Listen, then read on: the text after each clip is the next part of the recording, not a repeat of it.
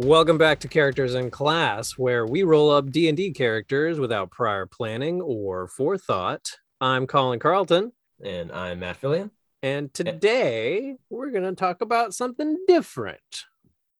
We're going to talk about the long hesitation I saw on your face before you said "Welcome to Characters & Class." Actually, I, I think I saw the hamster fall off the wheel this time.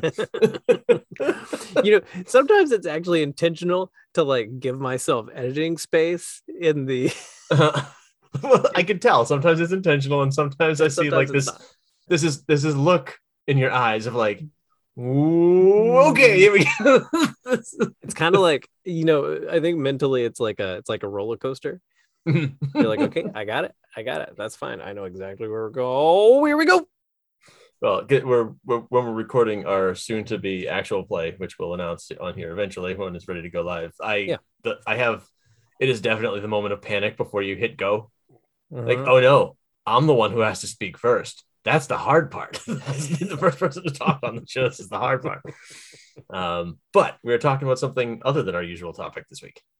yeah, we're going to continue our little discussion sessions with um, what is hopefully helping people to either improve their playing style or at least have a little bit more comfort in actually engaging in D and D. So we're going to talk about the right character for the right campaign, um, Yep. which is fun because there's a.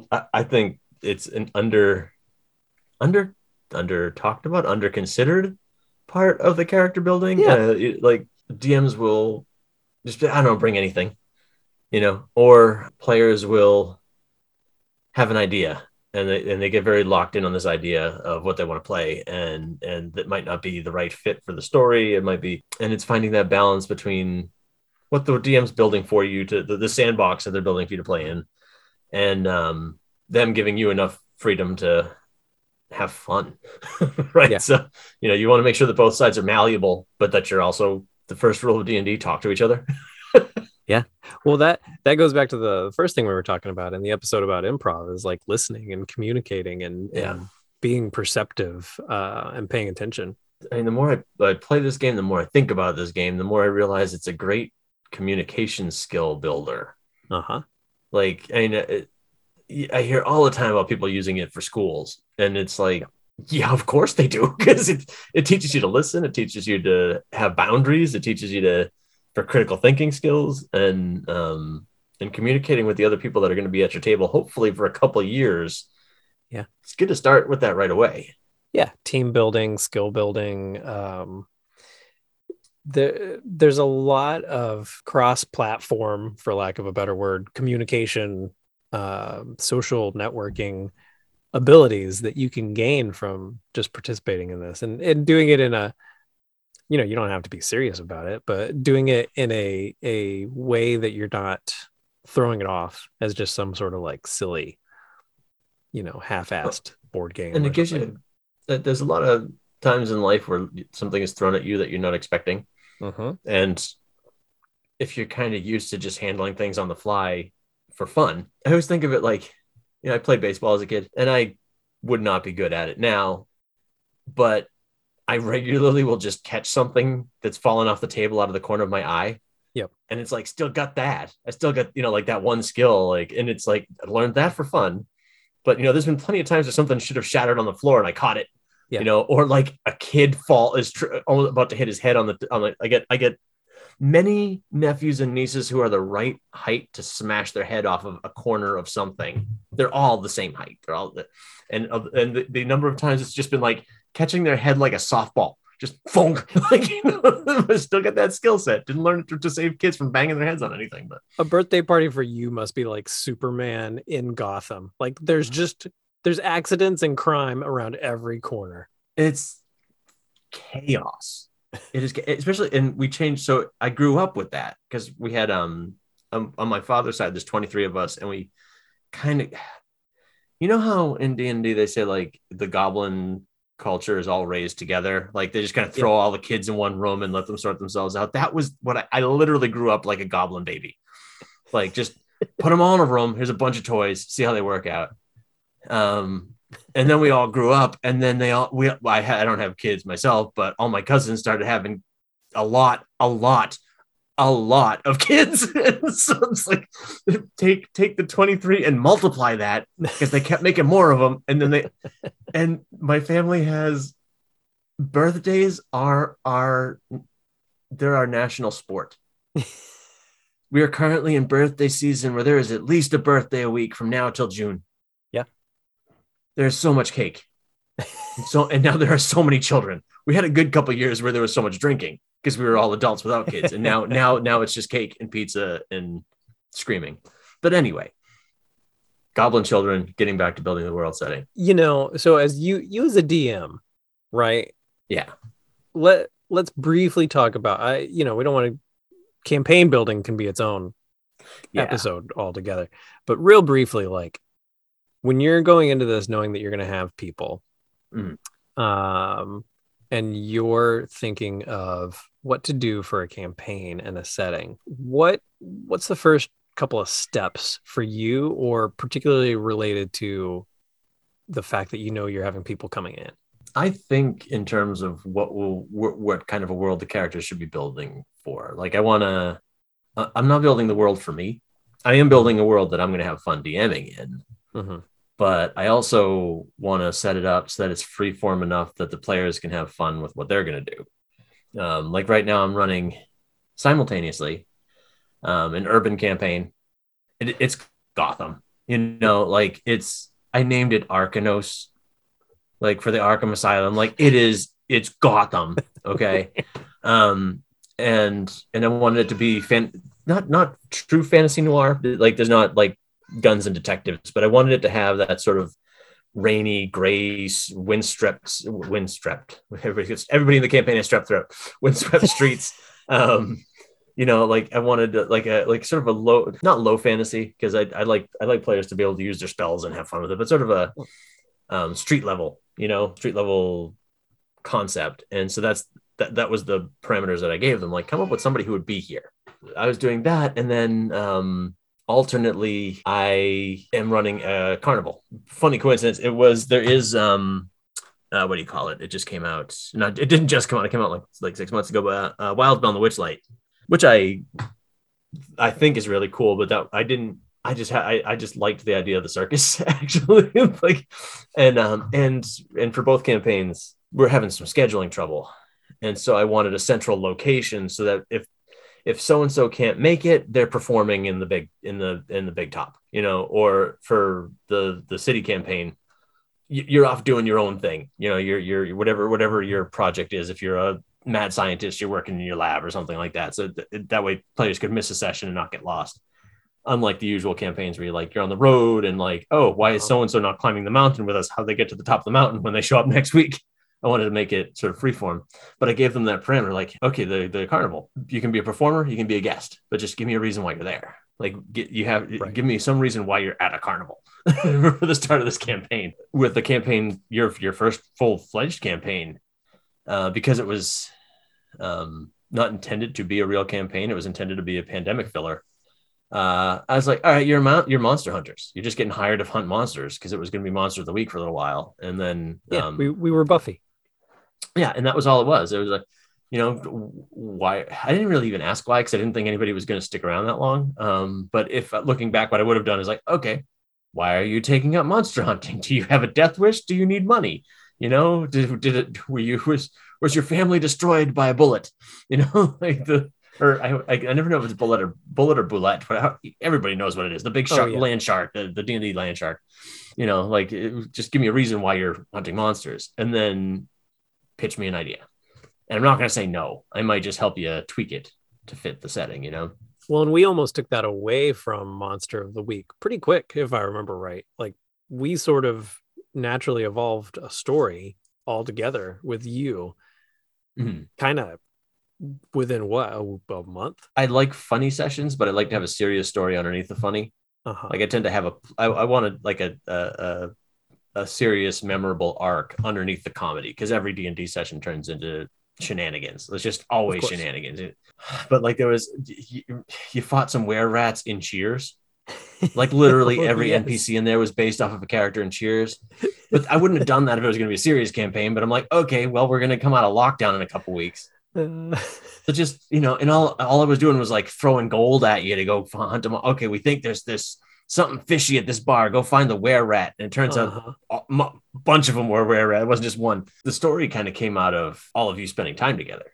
Yep. You know, so I I didn't. Um, and some DMs are more dead. You know, dead set on having an arc for each for the characters. I wanted to know what the, the I always ask what, what what do you want your character to accomplish? yeah, you look for the motivation. Yeah yeah it's and um the best thing you can do for your dm is bring bring a motivation to be there. Like not only to be there as a human being at the table or the zoom call but you know why is your character he- here at all? The, the hardest thing to do as a dm isn't it's easier to deal with a player who's doing something off the rails in character.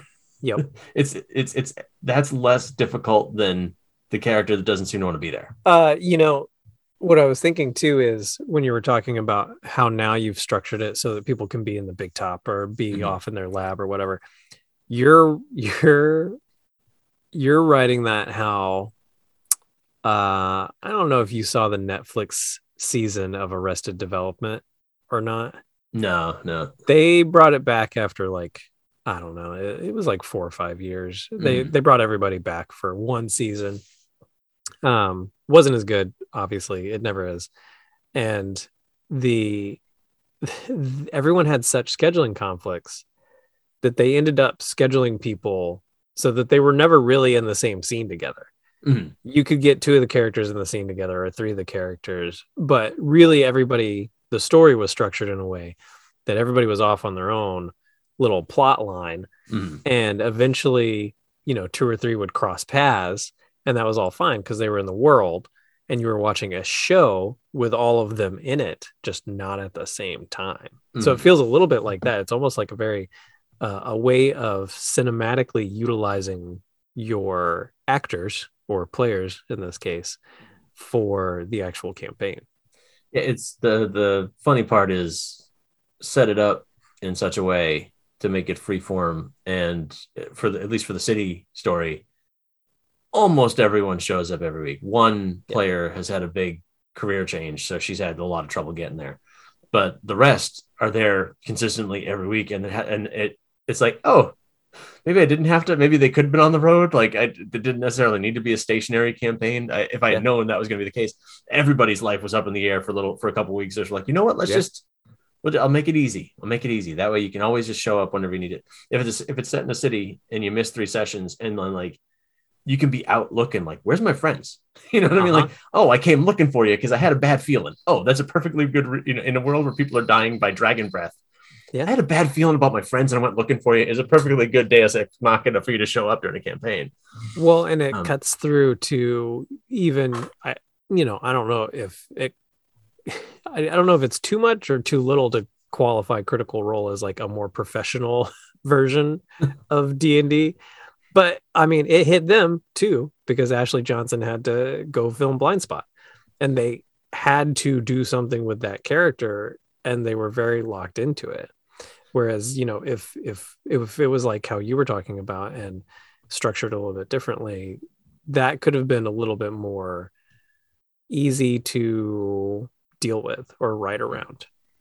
Well, and it's you know when we I was saying earlier, I want to you know what's your reason for being there? I and not every DM can do this. Not every DM should feel like they have to, but if there's something your character wants to accomplish or that you want your character to accomplish, I will build in mini arcs where somebody's the star. And I think a lot of Yeah. campaigns work out that way. We're like, okay, well, this is Colin's moment in the sun, and this is the hard part with that is if you're having schedule trouble. What if somebody can't be there when it's their turn? Yeah. You know, uh, it's a little bit easier when you've got multiple plot lines and like, okay, we can skip this person for a couple weeks while they're in Honolulu or whatever. But that that takes a lot of flexibility on the DM's part too, because you're and really uh, it, it's worth scaling back because we you know building the right character for the right campaign. Um, f- it's worth asking the DM like how structured the campaign is going to be before you pick your character. Um, Uh-huh. Even more than that, you should also like I, I like uh, get get get tonal advice. You know, um, I think of we've all had that campaign where like, okay, this is going to be a dark, serious storyline, and someone shows up. I went to clown school.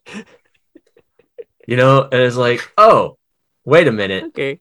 It's like my name it is is Bobby Nasal Fuzz, and I am a rogue circus clown. And it's like, yeah, but we're playing we're I mean, we're, we're, we're, we're playing Game of Thrones, and you're Bobby Nasal Fuzz. You're not. You're totally discordant from the rest, of, or vice versa. You've got the one miserable player who really, I am a grim dark. I want to go out and I've got a vengeance against all orcs. And it's like, yeah, well, well we're playing romper room over here. Like you you might have shown up to the wrong campaign. Um, and having that conversation with like the DM and with other players to make sure you've got the right tone when you're making your character so that you said it it feels more comfortable for everybody at the table. Yeah, because that could cause, uh, you know, uh, in the wrong setting or the right setting, I guess depends on how you look at it. Like that could cause a real rift between friends. That could cause, uh, oh yeah, problems. You know, that could break up the campaign. I um, it's it, it, it's it's not so much a war story, but it's funny. I was running um early on. It was again like sort of the like getting my feet wet with running with a bunch of strangers, and I was using the Ghost of Saltmarsh uh, source book. It's by the way for new new DMs that want to try a campaign book. That one is so easy to run like that. And it gives you so it unlike a lot of the other campaigns you can really just drop into your world. It, isn't really mm-hmm. set in anybody else's setting. You don't need to know where it's, just, it's about it's a story taking place at a fishing village. Is great. And and it, a lot of flexibility. Oh so it was funny because you know okay it's this pirate ships and smugglers, and you're literally on the ocean. And you're gonna fight Sahuagin and sea monsters. And one of the funniest things that happened, and this is one it can work out well, but for another for a less flexible campaign, it might cause you some problems. We had um, a fire genasi who hated being wet, and a player who I don't know if I've mentioned this player on previous podcasts. This was the longest con I have ever seen a player commit to fully in all of my years of DMing. He said, Can I play a gnome sized tabaxi who pretends he's a real cat? And I'm like, I want to see how this turns out. Yes. And All he uttered not a single word in character for two and a half years, but he's playing a cat who hates the water. so we've got a fire genasi who hates the water and refuses to get wet, and a cat who refuses to get wet and on multiple occasions they're attacked by say a sea monster and they're like nope and just like peace out of the combat no and i'm like and for us because it was a it was a comedic campaign that worked if you're if you're in a campaign where like you really need everybody to participate like you can't just piece out of a situation because right. that's what you're that is the the bane of all uh, player character choices is that's what my character would do if it hurts the group in general like there's that's what my player character would do like I'm not going to kill this captive. Okay, that's not what your player character. But if, if you're making a lot of choices that are contrary to the the setting, it's okay to be con- yeah. Contrary to the DM is totally like cool. Like that's what we're here for. You know, like you're we're here we're here to have fun being being in conflict with each other in a way like it or or or I'm um, arbiter, arbitrating the situation. You know, it's like uh, you don't want to build a character that doesn't feel comfortable in the setting. I, I, I really want to make it clear that I had a lot of fun dealing with these two characters that were afraid of the water because they spent a lot of time on boats, like a lot of time on boats. it was the ghosts of Saltmarsh. it's right there in the title. Um, but I could see if it was a less improvisational, less goofy kind of setting, that's gonna make a lot of things difficult. That could that, that had the potential in a different campaign to make a lot of things more challenging, both for the DM and for your fellow players. Which is why it's a good thing to ask. Like, okay, I'm thinking about being a hydrophobic wood elf, and it's like, okay, well, we're running. Um, it's going to be D and D: The Pirates of Penzance. So everybody else plays a train. So yeah, you know, like literally every other player has taken some form of water breathing. Um, yeah, yeah that might be a that might be a challenge and my advice for DMs would be be flexible because you want your players to have fun. Right. But there is that sort of balancing act of like making sure you're making you don't want to be the, the enemy of fun at the table. Um, save that. Have a drawer. We all have it, right? You got the the files on your desktop of characters you haven't used yet, and you know you might want to save like okay, um, it's an Underdark campaign. Maybe don't play the the character who literally can't function in the dark. You know I mean? Right. Like, having a character who might be afraid of being underground and having that be like a psychological horror for them, it, that works great. But if it's like crippling and can't actually, um, it gets in the way of having fun. That might be a concept to save for another for another story. Well, and plus two, that could be the first sign. You know, if you're unwilling as a player to compromise on the Mhm. character you're building for the setting, uh, and or whatever the character you're trying to incorporate is being, you know, crumpled up and thrown away by the DM entirely without trying to, you know, workshop or anything like that. You, that might be a good sign that you might not end up having fun where you Mhm. are, and that could be a good that could be a good indicator of things yet to come. that's it's a perfect that's why i mean i like to do session zeros to test out the characters like uh, but i Uh-huh. play with a lot of people that i've been playing with forever so like but if you're playing with new people that you've never played with before um using a session zero to, to talk about tone or talk about themes or talk about comfort levels and then you can kind of that's a good point to see like okay maybe this isn't going to be the right campaign for me the right dm for me we're a wrong combination Yeah, because how would you Um, know? yeah you're, if, especially if you're playing with like i think of things like when you're meeting a group on Roll20 Uh huh. um you know like uh, uh hunting for online groups because you might not have a group locally to play with you gotta mesh and Yeah.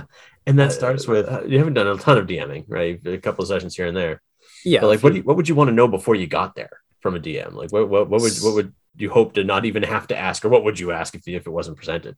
So here so here's something that i had to put together because my so my kid's 9 Mm. and they wanted to start playing d&d after i did. Uh so that was fine. Started doing that. They decided to play a tabaxi whose clan was uh kidnapped basically. Mhm. the, the whole clan was abducted. And that was kind of that was kind of where i took the campaign idea from Mhm. so they had decided that, and I don't even know why. I, I think they just picked a species, like no rhyme or reason, but they were convinced that dwarves had abducted a whole clan of tabaxi. Now, statistically speaking, I'm not sure that would have worked out well for the dwarves, depending on how a- many they are. I'm having a hard enough time controlling an eight pound cat as a grown man. I think I think I see where this is going for the dwarves. Uh, yeah, exactly. Like, like literally on this podcast, I'm having trouble controlling an eight pound tabaxi. right so you know a bunch of a bunch of what six foot tall cats uh, all fighters and rogues armed to the teeth it might not work out well for the dwarves not sure who knows could be totally wrong Mhm. but anyway my kid was convinced that this their clan of tabaxis was kidnapped by dwarves so i was like in my head okay this seems vaguely racist so I'm not sure. Oof. Let's let's not deal with this outright. Let's deal Yeah. with this in game. So I kind of created my world and pulled not overtly, but I pulled dwarves out of the settings wherever they Mhm. went.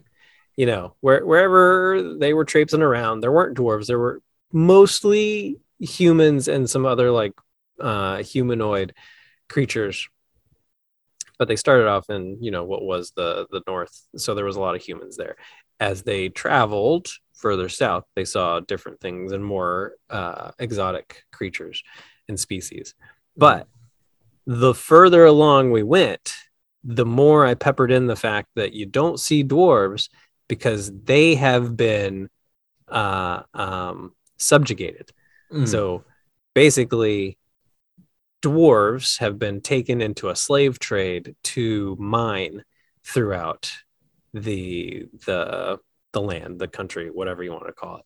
Mhm. So I sort of flipped the script on them to, in a way, teach a lesson about, uh, you know, You- not taking you- things at face value and, you and Obi Wan Kenobi it. I Obi Wan Kenobi it.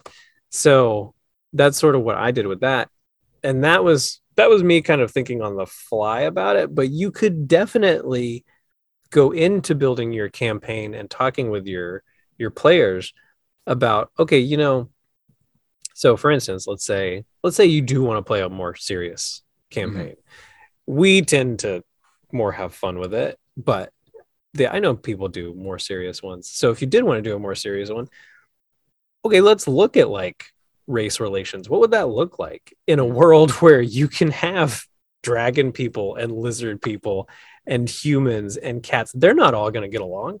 We're all humans on earth and we can't even fucking get along. Like i ended up um it's uh, we had a i had a player asking to play a drow which it's there's a long-standing negative connotation for dms and drows uh, because of the book series with the, um, the everybody wanted to play a play a drow ranger for 15 years. But um and that led to some sort of almost comedic level dislike of players playing them. And uh but this is for the city setting. And i'm like okay and i had already established that i don't have any there's no monolith uh, uh-huh. in terms of in terms of species relations but i had determined that there had been the war between the underdark and the surface people um, that had quelled but people were old enough to remember, much like World War II veterans. You know, like yeah. they, they don't quite get over what they experienced. So there's people that are old enough, especially with elves and dwarves, people that live hundreds of years. Humans are past it because, you know, their great grandfather experienced that and he's long dead in the ground. Yeah, within um, a generation, it's over. Um, but it, it wasn't my intent until the player asked, and this is a good way to talk to your DM and maybe you can build something in. I want to play a drow in this urban setting. I'm like, okay, the drow are in Little Italy uh, the Underdark is Little Italy. It's it's uh-huh. New York. It's it's it's um in the city. I mean, Gotham is Chicago, really, right? Er, so Arkanos is Chicago, maybe maybe New York. I don't know. It's something. It's got that kind of vibe to it. Uh-huh. Um, so these folks came to the surface to build a life for themselves, you know, and it was it was we were able to build sort of like this rich background for her family, you know, who had it's the um and I'm uh, particularly aware of my lack of experience of being an other given what I am. Um, right. But, you know, like I can comfortably say, like, grandmother's parents got here from Ireland and died young, you know, so like uh, we have that level of the immigrant experience in our family. And I remember, you know, like the struggles of having, you know, raising, she raised her three younger brothers. Uh-huh. Um, got, took them out of foster care when she tur- turned 19 and you know so like there's that that that i'm like okay I, am comfortable with that sort of experience so um you know we've built this world of where like where parents open a shop and and there's still the discomfort between like the underdark and the uh, folks and the but they're there and it's yeah. a functioning society and i wouldn't have necessarily thought to build that um if the player hadn't asked me about playing that type of character in the setting. I'm like, okay, let's. Uh-huh. I had no idea what to do with Dragonborn. I don't know if I talked about this this character on the podcast before, but um, we, yeah, I think. Uh, I mean, yeah. I think you brought it up a little bit. I think yeah. you touched on it. Yeah, it's. It, I don't dislike Dragonborn. I just never know what to do with them. Right. you know, like because they're so weird. They're so weird. um, they're not dragons. They just look like them. You know, they get dragon powers, but they're not really dragon. Right. Um, but I love that instead of me being the DM being like, no, I hate Dragonborn. Like, okay, you're making me think about what the hell a Dragonborn is like in this society. Yeah. Um, and in this big pastiche of a city. All right, so let's decide where Dragonborn exist in the hierarchy of the city and, and what, you know, mm-hmm. being not just outsiders from another place in the world, but like that it's a dragon dude walking down the street is slightly more noticeable than, you know, a hobbit. And so it's not uh, like having the players ask, like I give them, it's like A to B to C. Here's a setting. What do you want to play? You want to play that? Okay, that's B. C. Okay, now I, as the DM, want to work with you as the player to put you in this world. It's more work than you might need for like a hack and slash. You know, like okay, you're gonna go into a dungeon and kill a bunch of stuff. And I think for those things, you don't, you know, you don't have to put this much level of thought right into it. But, but for um, if you're if you really want to dig in and make something that could last a while, but you want to be respectful of all your players and you want to have a mutual understanding of it, it's a good place to start is to open up that communication line. Yeah. And And if you tell the DM ahead of time what you want to accomplish with the character, you're not a you're not catching them off guard, and b they can a, a, a DM who is empathetic can go like, okay, so I'm just gonna pick. I, I am extremely fortunate that my, my every player that I DM for really does ask like good questions. But Yeah. thinking like nightmare scenario, I'm the son of a noble from this place in the world that doesn't exist on the map because you've just made it up on the spot. And you know, my family is this and that and the other. Th- so you've built this whole hierarchy of of of a family situation without asking about the setting. A good DM can be like, okay, so you want to be a noble in this setting. Let's build a house. You know, let's build a let's build a noble scenario. Let's figure out a place in the world where you might be from, um, as opposed to kind of springing it on them. I actually had uh, it was funny. I had a it was a teaching campaign where everybody like nobody had ever played before, maybe as kids, and we just slapped together fighter, cleric, you know, rogue, like just the basics. And I didn't ask them any questions of time. I didn't know how long it was going to last. I didn't know how how I didn't know how good I was going to be at teaching it. Well over a year into it, they then they started to throw backstory stuff at me. And that was a life lesson for me. I'm like, okay, I'm not ready for this. I needed that backstory ahead of time so I could build the groundwork for you before level Uh-huh. eight or something. And so that was I put that on me for not asking the players ahead of time. But I also it would have been good to hear that they were thinking about doing that ahead of time before they sprung it on me too, so I could be like, okay, let me prep this for you. So that's sort of you know, it- if the DM hasn't asked you, this is a good. Here's a good player tip. If the DM hasn't given you much guidance, ask them for some. Ask them. Ask them for what they're thinking about, so that you can, because you want you want to meet the you want the tires to meet the road smoothly. You know. Ideally, Um, yeah. And hopefully, you asking questions about the setting to make sure that you're building a character that's going to fit in this world. You don't want to be building Conan if you're playing the. I was it's good- trying to think of what the fluffiest. The first thing that came to mind is like, don't build Conan if you're playing in the Dragon Prince. Right. You know what I mean? Like, there's there's this, this yeah, there's swords involved, but that's the only thing that Conan has in connection with the dragon. You know, like the, you got to kind of make sure you- you're on the same, you're simpatico there. You know, make sure your animation style is the same kind of animation style as the rest of the show. Make sure it's not farming out. I that's actually a great analogy for it too, because like you don't want Adventure Time characters showing up in uh, Oh, yeah, what would be a good one? uh Castlevania. yeah. Yeah, you know, if Jake from Adventure Time shows up in Castlevania, he's effed. You know, like make sure your your animation styles merge correctly. By the same token, can you picture if if uh Simon, not Simon, shoot, was it Simon? No, Trevor. No, which Beaumont, which Belmont is in is in Trevor. the- is is it Trevor? Trevor. Here's the problem with being 45 years old. I remember all the Belmonts from when from from back with Atari. You know what I mean? Like, or the, like I just ran through like I don't know which Belmont was it. This is the thousand.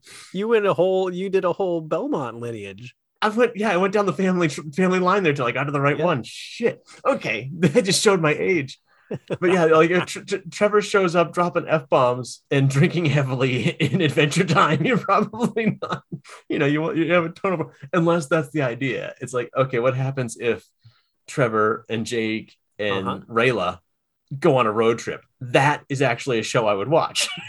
But Well, then see, that's that's the great part. If you talk about it, you could make that. absolutely, If you don't talk about it, you, you know you're gonna show up being like making bacon pancakes, making pancakes, making bacon pancakes, making pancakes, and then the Belmont's gonna come in like, what the fuck is this? Or you've got, I mean, what would probably happen is you walk in with that and suddenly you get decapitated by some, you know, three headed demon. But, uh huh. um, but also, um, it, it's collaborative storytelling. Have you, ever, have you ever tried to write, colla- like I am, uh, we say it on almost every show, we both write books for a living. Yep. Alone. Alone. you know? Um, We have not written anything together. you, you and I have we tried. I found the notes the other day for the space superhero opera thing that we worked on for years. Yeah, but even that was gonna be. We were gonna write a chapter. Yeah, and we We couldn't do it because because it's so hard, and we we think alike. We like the same types of stories. I think the only difference is you lean harder on hard sci-fi, and I lean Yep. harder on magic. You do. But that's that's really the only tonal difference that we have. Otherwise, we are simpatico on on our storytelling styles. Mhm. um and even we couldn't be like ah but you know it's just easier to do it by yourself. But with with these types of games, you really are telling a story together, and you got to kind of respect yeah. the other person's narrative. Yeah. Um, in all directions, the other players at the table, the DM, yourself. Um, Absolutely. And find and, and making sure that the, your tones are all matching. And you know, this might be a good this might be a good one to talk about giving each other space too. Because mm-hmm. i know you know like in the the first discussion we had we really encouraged people to like feel free to improv and you know not not worry about what they were doing and sort of freewheeling it. And that's all well and good. But also you know don't absorb the space so much that the dm doesn't have an uh time to talk or time to tell the story. Don't take all the fun time away from all the other players too because nobody should be the center of the story. It should be everyone including mm. the world and the story. So everybody should sort of have like an equal amount there. So just be careful not to like um just eat up the whole time with yourself. Yeah it's a it's a balancing act. I've actually found that i've got a, i've got a couple of players who are wildly quiet and I have to pay attention to them to make sure they get their moment in the sun. Yeah. And, and at least one of them doesn't particularly even want the moment of the sun. He's just there to be a supporting. He wants to be a supporting character. Uh-huh. Um, we've actually got a couple players who are very happy to be this. They, they don't want to be, um, they don't want to be Aragorn. They're happy to be, yeah. be, be merry. You don't need to be the heir to Gondor. You can just, but, but, but you can, um, but you can, you have the players there where you the, as the DM and as other players. It actually it's a huge boon for the DM if other players watch out for those players too. Yeah. Um, and ask them questions. Like one of my favorite things is if one of the other players asks the question that brings the quiet player into the conversation, so I don't have to. Uh-huh. Um, I love that because it makes my life easier as a DM, but it also means that I don't feel like I'm calling them out. It's it's, it's they're being involved by the fellow players. Um, and then on the other end of the spectrum, you've got the people that are just dying to be the hero of the story and and uh and can't help themselves to just jump in they want to they want to they want the killing blow every time yeah it's a funny balancing act because it's okay to want both you uh-huh. know um I mean, really, it's I'm thinking a lot lately about because people will criticize that the game is too much of a combat simulator for months now. I'm like, well, you know, I, I can run months of games without any fights. It's just it's a it, it's the table. You know, at the end of the day, you are kind of playing superheroes, and you are kind of playing adventure. You know, you're you the it, it, the, there's a draw to the heroic side of things, and I like the DM heroic stories. So like wanting that killing blow or wanting to cast fireball, you know, like that. That's that's not only understandable that is actually like a very natural reaction to the game but you're right like listen don't fill up the space let let other people have you know share the pool um, well, and just like talking to the DM to make sure the character fits into the campaign, talk yeah. to the other characters and make sure that talk to each other. Because um, Miranda, who we had on, she and I were going to play brothers and sisters in a campaign. Mm-hmm. And so we, I mean, we probably went deep into it because we went through our whole like history and we really dug in deep.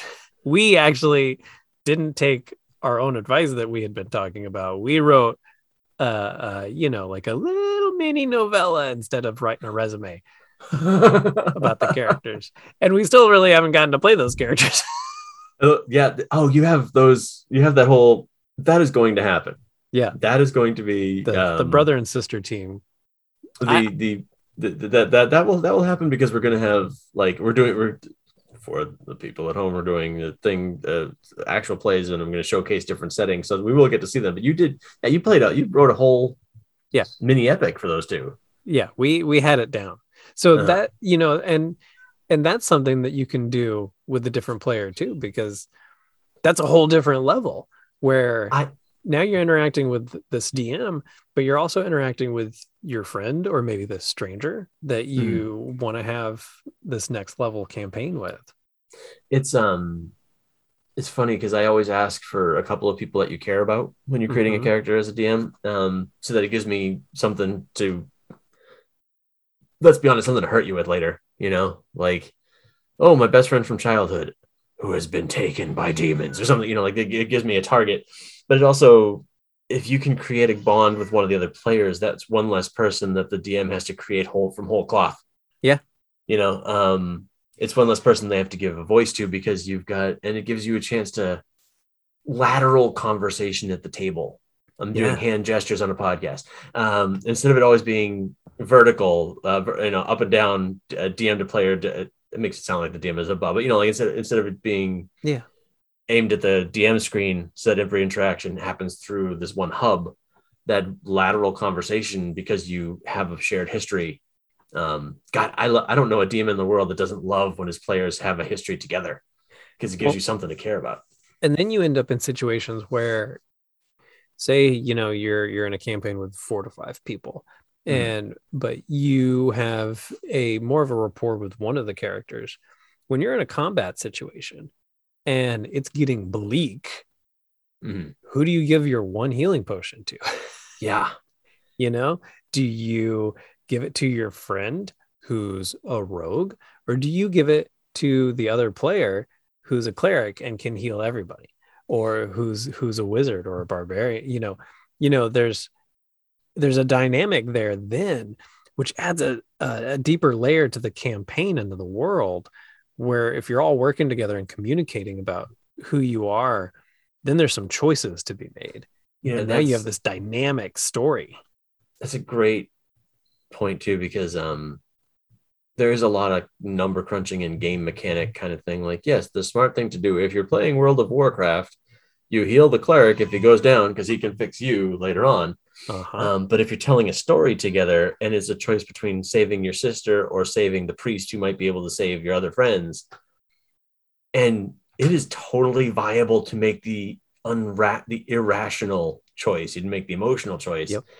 but you've got to build that in or it helps to build that in like as a player i would encourage and and not just with one other player like it kind of it, it i i i've done both where everybody's a stranger at the start of the campaign um and i've done ones where everybody like okay so you've already been working together for a while your crew. And i've done ones where you tell you tell me if you know any of these people and they're all viable options but um talking that out before the game starts and then that also helps you world build for the campaign. Yeah. you know are you have you decided you're a mercenary group? Have you decided like do you have a long-standing grudge with one of the other players or, or like a rivalry like the two of you always fight over who gets the killing blow you know what i mean? Like the barbarian and the fighter. Love each other. Can't stand not getting the killing blow. So it's this uh, this fight to the end and then that actually can impact the game mechanics. Like Yeah. do you do you do the smart play or do you try to stab the monster because you want to get it before bob does you know? Well, and you know, how deep do you go with something like that? Do you, in the middle of a combat round, do you, uh, do you push the other player out of the way so Yeah. that you can get to the the villain first? um yeah do you compete over over access to the monster do you um outdo the other player or do you i mean and also if you build that kind of rapport you can have those really like tender moments where like your rival goes down like you could get the killing blow or you could save the guy Uh-huh. that you have this rivalry with and then the killing blow goes to someone else entirely Yeah.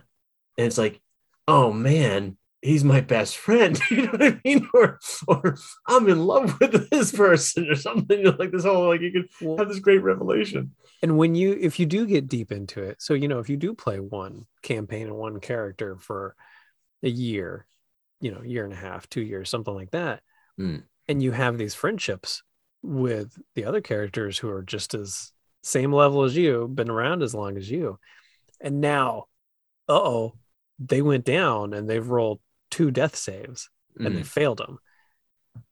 What do you, you know, all of a sudden, because I can remember specific like fights where it's all shifted and somebody, it was clear that we all went into this with a cocky plan and we thought we were going to walk out Oh, which fight was this do you remember Th- this would have been the camp, this would have been the running campaign. the running campaign was it uh i'm curious which fight it was that 'cause it- there's a couple where I, I ran it i ran at you guys hard because you i think just it was it was the right time you know but I think it probably would have been in the Underdark, if I'm remembering right. Oh, was it the fight um against the Illithid that most of the almost uh, got very close to having the whole party wipe? Yeah, it might have Um, been. The, yeah, Yeah, it might that might have been the one because I you know, I just remember like the the kind of emotional baggage got heavy all of a sudden and everybody was like, "Oh, oh, uh-oh." yeah, that was. It's funny the li- real life versus um player or character life uh bits.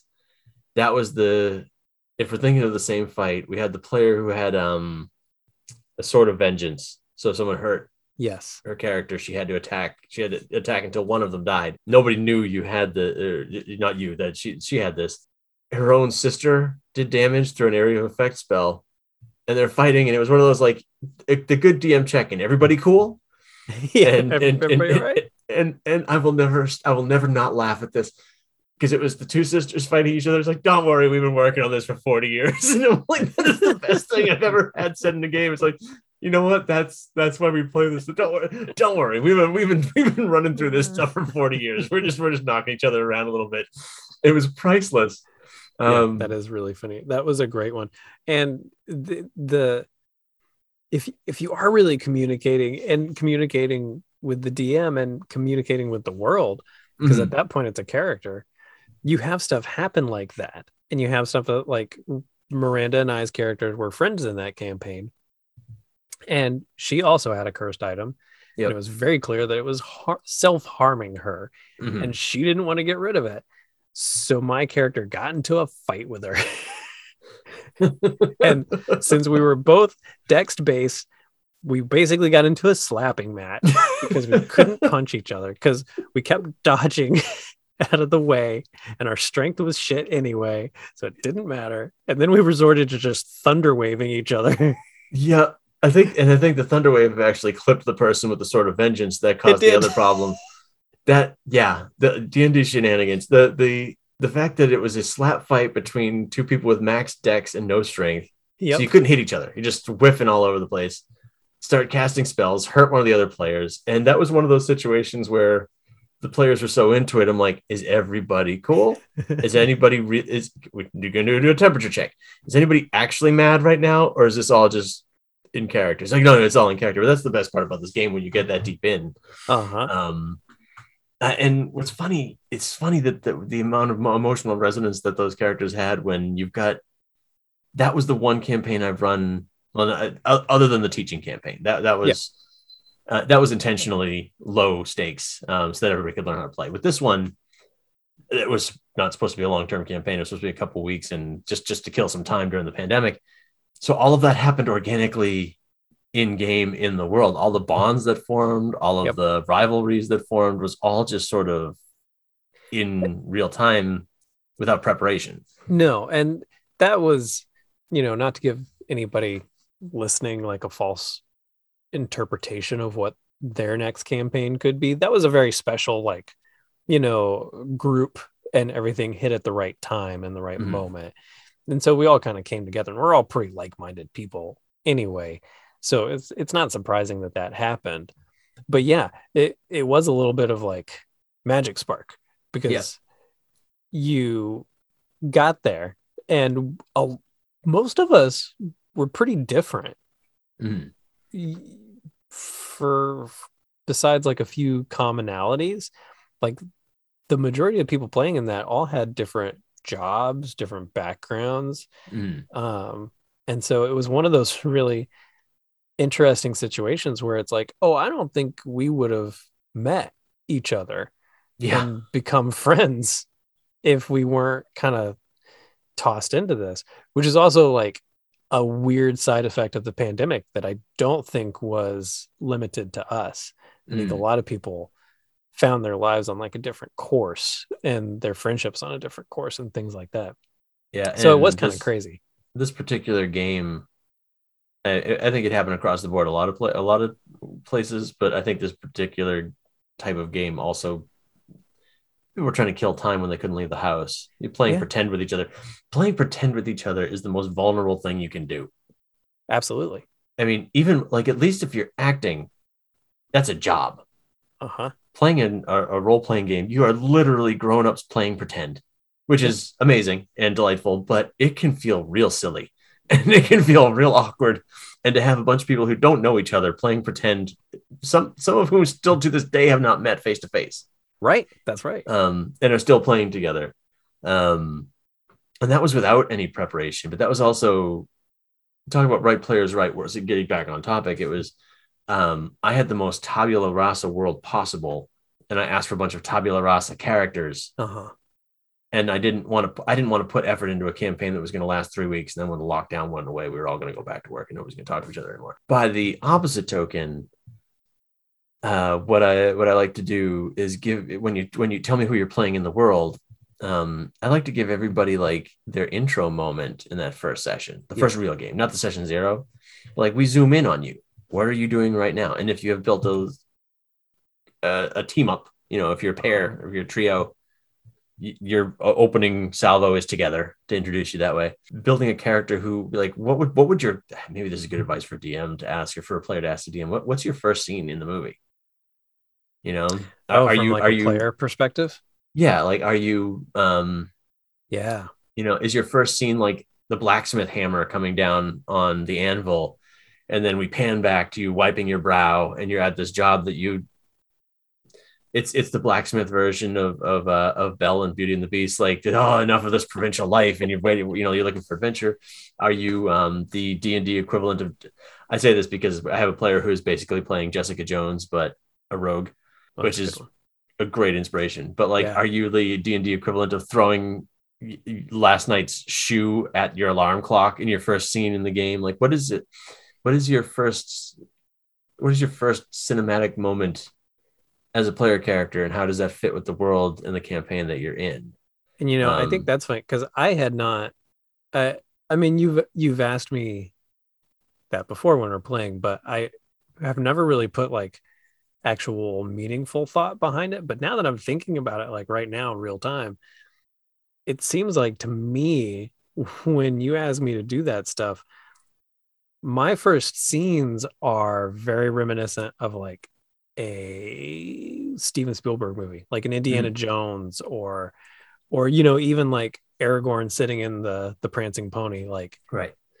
it's more pulled back it's more subtle it's more you know tipping up the hat a little bit just to look Mhm. around and the kind of the uh you know also like every anime from the late 90s early 2000s where you just have like one person walking into like a dusty town or something like that Mhm. and then later you unfold everything but it's never i i you know going back to writing and stuff like that and i think i've talked to you about it before i don't like origin stories Mhm.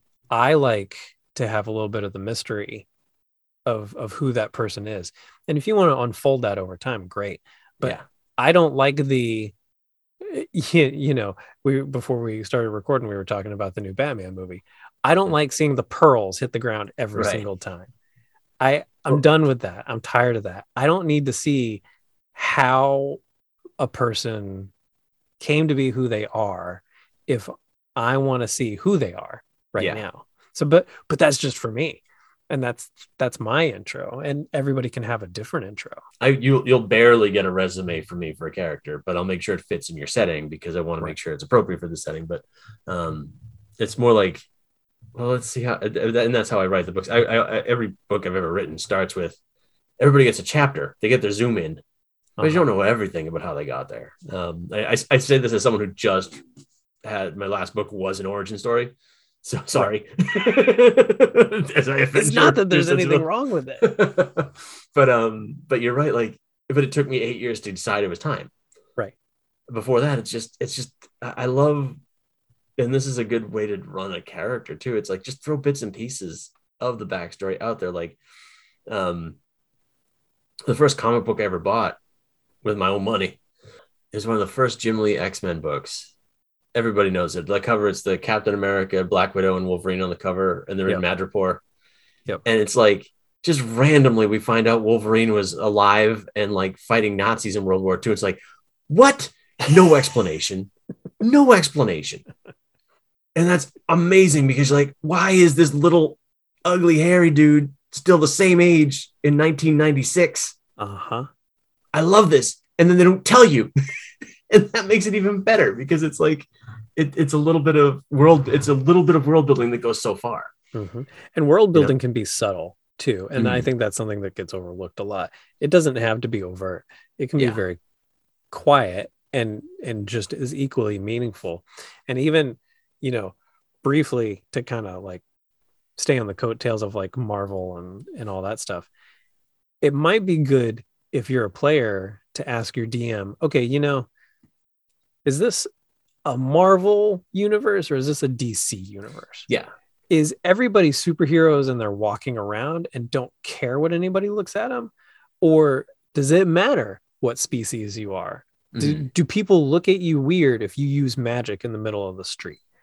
Like those are important things to know because if you're walking around as a wizard or a bard or whatever and you're casting mage hand and Mhm. you know if you if you're finding a familiar with a snap of your fingers that might draw attention Uh, it's oh uh, the, if a dm doesn't tell you how people react to magic or to otherness in their Uh-huh. campaign they're kind of doing you a disservice or they or that's a question they need to be asked so they think about it themselves like Mhm. um it- not just marvel or dc but like okay are we talking about game of thrones where there's a little bit of weird creepy magic that nobody understands are we talking about dragonlance I mean, I think that stuff's really cool to like explore. I would love to play in all those different worlds. Like, yeah I, I- I think it would be great if you were in a world where you can't use magic in Mhm. the street, otherwise you'll get arrested. You it's know, um That changes your whole game dynamic. Dynamic. It it does, and you need a warning ahead of time because that changes how you play the character, how you make the character. Yep. Um, and you need to know that ahead of time so that you don't like it is a dick move by the DM if they don't warn you, and it's like, hey, you know, so I cast a light spell and you know, like call a little ball of light to you know, or dan- I cast dancing lights. All right, the guards arrest you for for uh, witchcraft, and you're you're burned you're burned at the stake. Like Yeah. what the? but it was you- a you t- cantrip. Come but if, on. ta- but if you talk about that ahead of time, you know, where magic is like this strictly guarded secret, that can give you so Uh-huh. much material for your character development. Where did Yeah. you learn magic if it's a, if it's a guarded secret? Um, do you dress differently? Like you're not walking around in purple robes with stars on them. You know, like you're walking around like you dress like a farmer just to make sure nobody thinks thinks you're up to something. Yeah. Um, that lo- it's a, it's that low magic versus high magic fantasy uh, settings that gets discussed a lot, but that can be great inspiration for session zero onward to create the character that you're looking for. Is like how is how is magic? How is war? You know, like uh, is this a peace? Is this a peaceful setting? Has it or are they just coming out of World War II? You know, like what's the what's the vibe? Is it urban? Is it farmland? Is it, you know, can you walk two days and not see a house or another soul? Or is it, you know, a little bit more congested, a little bit more compact? There's a lot of like details that Yeah. it's really beneficial to kind of get an idea. And you're not really asking the DM to give away the whole story or to give you No. a preview. You're asking for just stuff that you would visually see walking around and know as a as a character in that world. I and this is might just you know it's the your preferred style of DMing, but I like ask me the questions and that makes me think about it because I'm not going to think about it until you ask me the question. Yeah. you know, like is everybody literate? Do teach people how to read, or is this like the medieval time where like me? I, I like to have characters find printed things. I, I kind of want you to be able to read. like it's like yeah, yeah. pe- people learn how to read it. That in is vaguely limiting. Yeah. you know But yeah. um but like things um how easy is transportation? Is this going to be a global spanning campaign or is this one of those things like if you go more than 50 miles from home you may never go home again. Right. um like like like the middle ages. And and so and then that forces the dm to consider it. And they might not have an answer. I always uh, you know it's give me some time to think about it. I'll come up with something.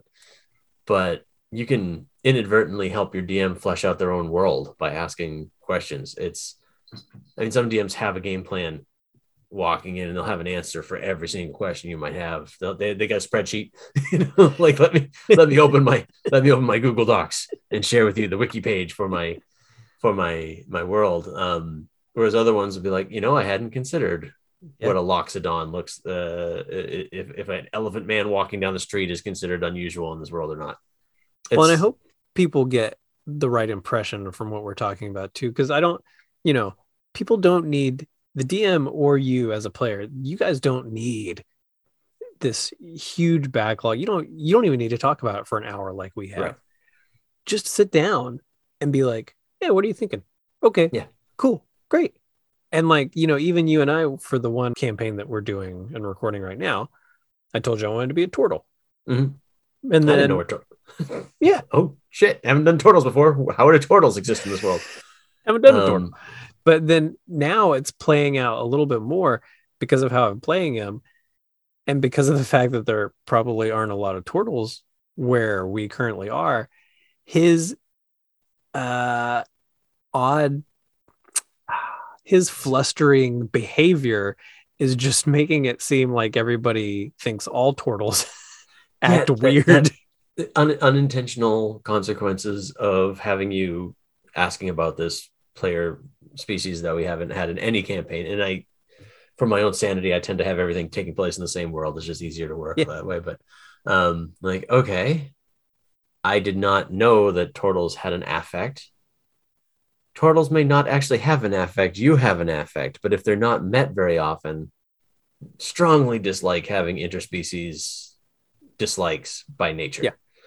However, having a mammalian species not be able to read the facial expressions of a reptilian species Uh-huh. doesn't feel dark to me. That feels reasonable. You know, just going back to sort of our core question here. Don't underestimate how much asking about asking these questions of your DM can help them build the story Absolutely. um, the more I know what a player cares about, the more I can invest that back into the overall arc, so that there's something. If if I know if I know they've got a soft spot for kids, Yeah.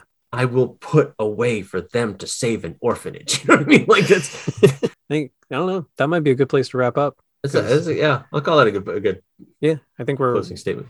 we're at about it an hour ish. Um, Um, okay, so you can find us at charactersandclass.com or at any and all social media outlets at CN Class Podcast. You can find me at colincarlton.com. And I just recently changed all of my social media handles to Colin Carlton VO instead So of you're- splitting it up. you're no longer doing both at the same time, so you have to oh, I'm not- say five different handles. That's congratulations. Correct. Because I discovered I couldn't remember which one was which. And it was really causing me a lot of like like closing closing speech anxiety. And so I just I decided to change it. well, congratulations on narrowing things down. Yeah, thanks. Um, lean lean thinking. Uh, lean thinking. There we go. We're, we're incorporating lean thinking into the uh, into the podcast uh, slash social media world. I am Matthew Phillion. I am Matt Phillion at Twitter and Instagram. Matthew Phillion on Facebook and TikTok. God help me! you made me do it. I'm there now. I posted three things. None of them are funny. That's okay. I'll get there eventually. Um, MatthewPhillion.com if you're looking for book stuff. And I got to plug hop on our Discord server and tell me what questions you want to ask your DM. Tell me what questions you want your DM to ask you. What what are your campaign what are your pre-campaign questions? We it's relatively active. It's not not a ton of people there yet, but I'm eternally online and love talking about this game. So You know what? You we um we brought this up the other day because because Kate, my wife, said it might be a good idea. If anybody's listening and they want to give us a suggestion of like a class or a character, uh, class or a species to roll up mhm. in a future episode, hit us up. If you want to give us like a weird pairing, shoot it over. We'll roll Yeah, up a tell- tell- character for it. yeah, t- tell us to tell us you've always wanted to see a, a gnome berserker barbarian or something like that. Like or Yeah. you know to get if you if you if you if you suggest it we'll make it happen or any of these discussion episodes if it's something you want to hear us ramble about for an hour Yeah, that too. Um, yeah, if if anybody has a subject they want to hear, we'll talk about it. yeah, we have apparently we have no problem talking for at length about anything about this game. So No. yeah, send us your suggestions and uh, join the conversation. We're all, we're both always on Twitter and Discord, and and uh, happy to hear from you. So yeah, All right. Cool. Well, uh, we'll see everybody next week. Have a good one. Bye.